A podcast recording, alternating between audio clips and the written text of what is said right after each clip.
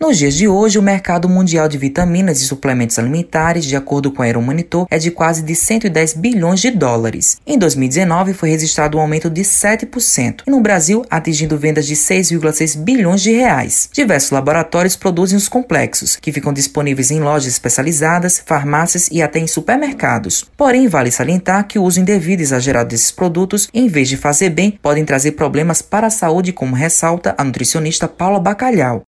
Os suplementos, eles são produtos produzidos pela indústria farmacêutica e eles podem conter nutrientes isolados ou nutrientes misturados. Quando a gente fala de suplementos vitamínicos, geralmente são suplementos vitamínicos e minerais. Os mais comuns são esses, eles contêm tanto vitaminas quanto minerais.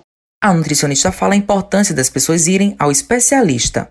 Como já dizia Paracelso, médico, físico e filósofo do século XV, a diferença entre o remédio e o veneno está na dose. Dessa forma, apesar dos micronutrientes, que são as vitaminas e os minerais, serem fundamentais para o funcionamento do nosso organismo, o consumo excessivo ele pode sim gerar danos como por exemplo intoxicação, reações alérgicas, comprometimento das funções do fígado e dos rins, entre outros agravos à saúde. Na verdade, é importante passar por uma avaliação, seja do seu médico e ou do seu nutricionista, e aí sim esses profissionais eles vão observar se há necessidade de suplementar algum micronutriente e de acordo com a necessidade de cada indivíduo. Por exemplo, em casos de anemia, em casos de síndromes que dificultam a absorção de alguns nutrientes, em caso de imunidade baixa, enfim.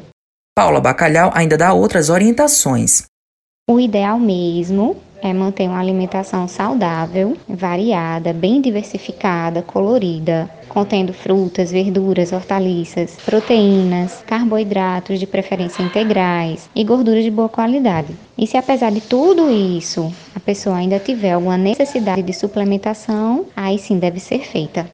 Matheus Silomar para a Rádio Tabajaro, emissora da EPC, empresa paraibana de comunicação.